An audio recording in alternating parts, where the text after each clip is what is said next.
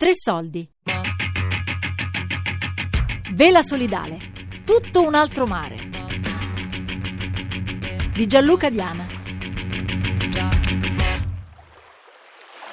Tante le realtà di Unione Vela Solidale, tante le storie, i progetti e le esperienze, tutte raccolte su una barca a vela in mezzo al mare. Noi in Italia abbiamo molte realtà che, che lavorano con, con il disagio fisico e uno dei problemi che quotidianamente questi si trovano ad affrontare è l'accessibilità al mare. Enzo Pastore, Presidente Unione Vela Solidale. Alcune nostre associazioni utilizzano delle imbarcazioni eh, fatte ad hoc per, per imbarcare i disabili, eh, altre invece eh, si sono adattate, si sono, si sono veramente arrangiate. Eh, mi piace ricordare una, un'associazione di Barletta che si chiama Sport Insieme Sud, loro hanno una sede in riva al mare ma non se ne fanno niente della sede in riva al mare perché il mare lo vedono ma non, non, non, ci possono andare. Addirittura gli hanno regalato una barca e loro questa barca l'hanno un po' trasformata ed è in grado di ospitare una carrozzina, ha un, un sistema di sollevamento che permette di fare il bagno a chi ha problemi eh, motori. Eh, però eh, la barca è lì e loro non ci possono salire. Ecco che, che, che, che il genio de, de, de, di Rino e del, del gruppo di Sport Insieme Sud eh, hanno realizzato un piccolo pontile di due metri che consente di salire sulla barca direttamente con la carrozzina senza bisogno di nessun ausilio, quindi con la carrozzina da soli passano dal pontile alla barca e vanno al timone. Allora, l'ultimo progetto che abbiamo fatto eh, aveva come destinatari i ragazzi dell'area penale, quindi minori che hanno commesso un reato di qualsiasi tipo e che anziché andare nel carcere minorile hanno una misura di messa alla prova, quindi sono in comunità oppure mm, fanno i servizi sociali. Francesca Andreozzi, psicologa e presidente associazione Centro Coros. Abbiamo proposto questo percorso in barca a vela come un percorso che insegnasse un po' il rispetto delle regole e il riconoscimento dell'autorità. In realtà quello che ci eravamo detti nella fase di preparazione era vediamo come va e costruiamo il progetto giorno per giorno. Abbiamo chiari gli obiettivi ma non sappiamo chi avremo a bordo. La cosa incredibile di fare progetti in barca con questo tipo di ragazzi è quella che anziché stare in un luogo chiuso, delimitato, dove devono stare come può essere la cella, sono in un altro luogo che è delimitato ma che invece è aperto, che ha tutto uno spazio intorno e che gli permette di misurarsi con se stessi, di essere presenti perché in barca hai, present- hai bisogno di essere presente sia mentalmente che fisicamente. Devi poterti muovere, devi esserci, devi essere concentrato, però hai anche dei momenti in cui invece ti puoi rilassare, puoi fissare l'orizzonte, puoi pensare quello che ti passa per la testa senza bisogno che ci sia qualcuno a darti un orario, un tempo, un modo per dire quello che stai pensando. È un'avventura consapevole, non c'è consapevolezza dell'avventura se non c'è la cultura di che cos'è l'avventura. Marco Tibiletti, presidente Nave di Carta e vicepresidente Unione Vela Solidale. E quindi nasce, Nave di Carta nasce un po' con, questo, con questa tendenza. Tutto il nostro, il nostro bagaglio di capacità di operatori eh, verso i giovani nasce dal, dal, binomio con Exodus, quindi noi, noi succhiamo diciamo, capacità, competenze educative da Exodus i primi anni lavoriamo molto col bambù in sintonia e poi dopo pochi anni arriva eh, la barca che abbiamo adesso, l'Oferne, e quindi lavoriamo più in tandem con due barche, con una serie di progetti fatti anche con la regione toscana da una parte e con il comune e l'istituzione di Spezia dall'altro e nascono queste che noi abbiamo chiamato le crociere didattiche educative, dove sostanzialmente si mette insieme un aspetto di conoscenza del mare, conoscenza della navigazione, con tutti gli aspetti educativi che possono emergere dallo stare in barca, dal vivere in barca, dal fare equipaggio, dallo stare insieme. Usare il mare, usare la barca come luogo dove non si può uscire. Mauro Pandimiglio, presidente Handicap Onlus e responsabile scuola di vela Mal di Mare. Ma dove non si può uscire eh, è fondamentale per capire una cosa. Proviamo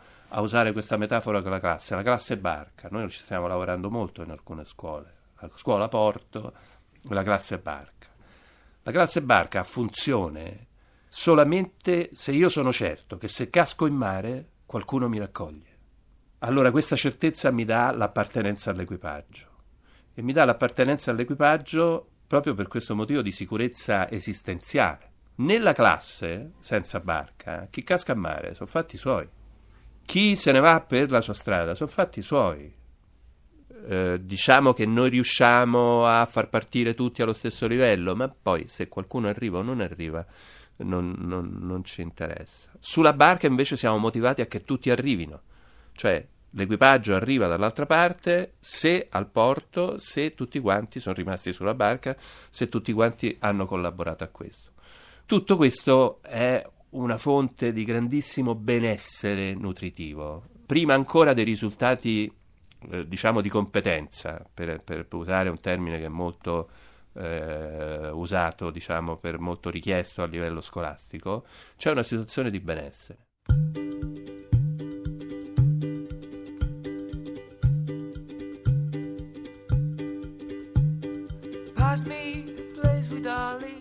Eh, io vivo in una comunità in cui i ragazzi fanno fatica a svegliarsi la mattina. Gabriele Gaudenzi, educatore Associazione Tetragonauti. Eppure tornando dall'Elba, da, sì, dall'Elba quest'anno a, a fine agosto eh, i turni di notte sono stati seguiti con precisione, anzi si sono svegliati in due apposta alle 5 del mattino per vedere l'alba e sono stati a vedere l'alba. Ecco, questo dà un po' l'indicazione di quanto poi vivere delle cose belle cambi le persone e le mette in grado di affrontare delle cose che normalmente non sono prese in considerazione. Un esempio è proprio di quest'estate, un, qualcosa che mi ha colpito molto, un ragazzo di 7 anni cieco che ha fatto il corso con noi, quindi immaginiamo questa situazione che non è molto così, diciamo, usuale. Un ragazzo di 7 anni non vedente che viene eh, con noi per una settimana senza genitori, insieme agli altri ragazzi, ha una sorella più grande in un'altra tenda e vive questa settimana con noi. Quindi un grande impegno anche da parte nostra, un ragazzo molto centrato, quindi con una dimensione di, di base sicura molto forte, molto importante, quindi eh, questo ci ha aiutato straordinariamente, quindi un ragazzo molto comunicante, molto dialogante con, col mondo, col resto, molto attento. E una delle cose che mi ricordo è che c'è un bosco dalla base a mare alla, alla, zona di foresteria che noi attraversavamo tutte le volte per tornare e andare un centinaio di metri, ma comunque si passa dentro questo bosco. E lui c'era ogni volta e passavamo, ma la prima volta ovviamente mi ha sorpreso molto, per cui a un certo punto si è fermato e eh, mi ha detto Mauro aspetta, sentiamo. E quindi io mi sono fermato e per la prima volta non l'avevo mai fatto, mi sono fermato dentro il bosco perché io normalmente che faccio? Vado dal punto A al punto B, devo andare in foresteria, vado, ma questo è quello che facciamo tutti al mondo. Ecco. Lui mi ha detto fermati, cioè in questo senso, e mi ha guidato, cioè mi ha guidato all'ascolto. Ha detto lo senti il mare? Lo senti le foglie? Lo senti questo? Lo senti quest'altro? Cioè è come se lui in qualche maniera mi descrivesse un mondo che io non avevo mai percepito così. Quindi è come se lui fosse una sorta di Virgilio, una sorta di, di educatore, una sorta di... Eh, sì, forse educatore è la parola che mi viene più, più, più descrittiva di questa cosa, e raccontandomi com'era il mondo intorno. Questo la dice molto su questo aspetto di relazione, dove non sono più io che eh, assisto questo ragazzo perché, ma lui già fa tutto, lui è andato in barca. Eh, quello che noi eh, non prevediamo è che ci sia dall'altra parte una conoscenza già in atto, cioè una competenza già in atto. Quello che noi pensiamo è che siamo lì per dare questa competenza, in realtà questo è profondamente sbagliato. Il valore che acquista la barca dipende ovviamente e soprattutto dalle persone con cui va in barca. Elia Fregola, istruttore di vela, scuola Mal di Mare qui parliamo di equipaggi, dello stare insieme, dell'inclusione, quindi chiaramente in base a con chi vai in barca sicuramente l'esperienza cambia. C'è uno di noi istruttori della scuola di vela che lui è sordo e non udente. E praticamente lui quest'estate ha iniziato a fare l'istruttore, quindi per il primo periodo faceva l'aiuto istruttore, quindi eh, dopo la pausa pranzo quando i ragazzi hanno l'oretta e mezza, due ore di libertà, noi andavamo in mare insieme e lui si allenava in barca a turno con noi istruttori, andavamo, cercavamo di riuscire a stare in barca il più possibile. E andare in due già era un'altra esperienza. In due vuol dire siamo io e te responsabili e ci dobbiamo accordare anche su un quello che imbarca di solito è il linguaggio condiviso. Se io prendo una qualunque persona che non è mai stata su una barca e gli dico eh, guarda cazza, cazzami il Vang per favore, quella persona mi guarda e mi dice non ho la più pallida idea di che cosa stai dicendo. E quando hai davanti a te poi una persona sorda, io sto al timone, magari girato perché sto sistemando una cosa e dico Riccardo, passami, non so, qualcosa, passami qualcosa, cazza la randa o fai qualcosa del genere. Poi dico perché non mi risponde? Perché? Perché il mio istinto è quello di dire io in barca ci sono sempre andato così, non mi sono mai trovato con una persona non udente. Allora lì nasce tutta un'altra relazione e una volta che hai trovato quell'equilibrio con cui riesci comunque ad andare per mare tranquillamente e hai capito che invece di dire Riccardo cazza la randa, prima gli dai un colpettino sul ginocchio. E lo stesso fa lui con te, perché giustamente dice io non sono sicuro se tu mi hai sentito perché magari sono impegnato a guardare un'altra parte, quindi crei una regola condivisa che però l'hai scelta tu, cioè l'hai scelta tu col tuo equipaggio, l'abbiamo scelta insieme. E quindi in quel momento quella regola acquista un valore anche per me emotivo che è oltre qualunque altro tipo di regola che può essere diciamo calata dall'alto quando ti dicono le cose si fanno così. No, in quel caso noi abbiamo creato e capito come fare le cose.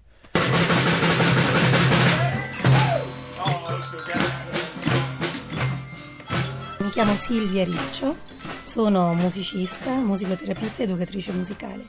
Eh, la cosa bella è che mh, mm, la musica è come il mare, il mare è come la musica quindi apre orizzonti infiniti e mh, mm, la condivisione con questi gruppi di ragazzi, sia normodotati, perché appunto Mal di Mare sia un progetto per ragazzi normodotati che non con disabilità e poter arrivare ognuno come vuole ognuno dove vuole attraverso la musica a un momento di relazione e comunicazione.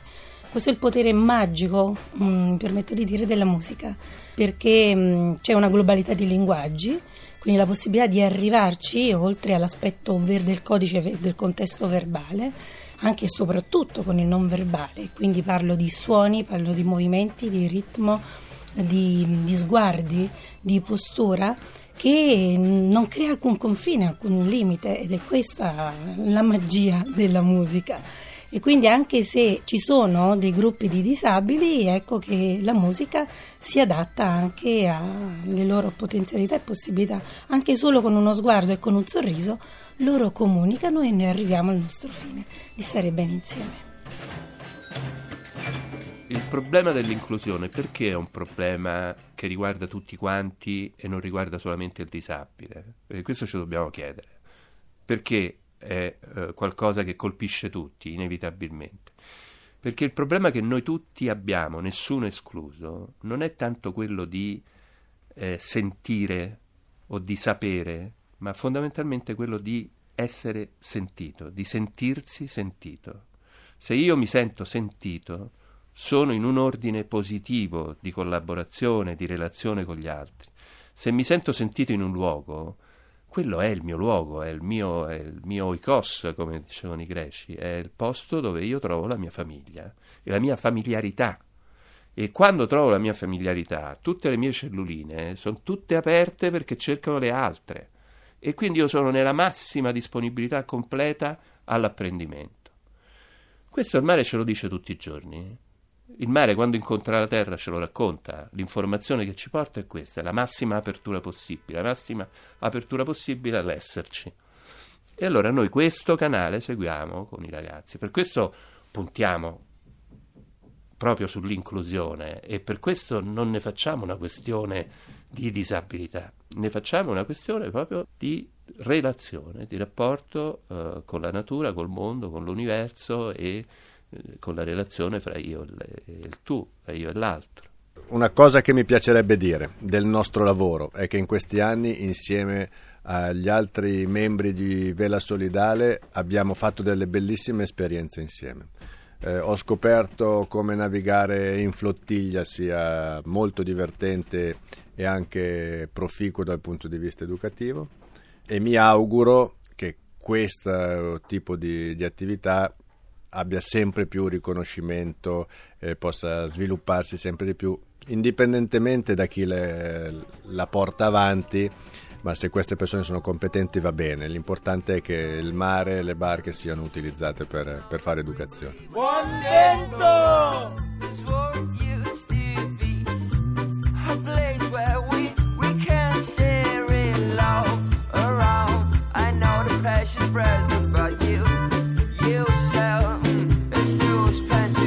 Vela solidale.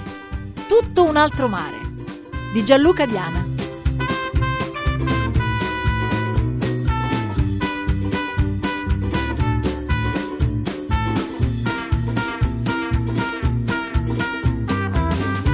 Podcast su tresoldi.rai.it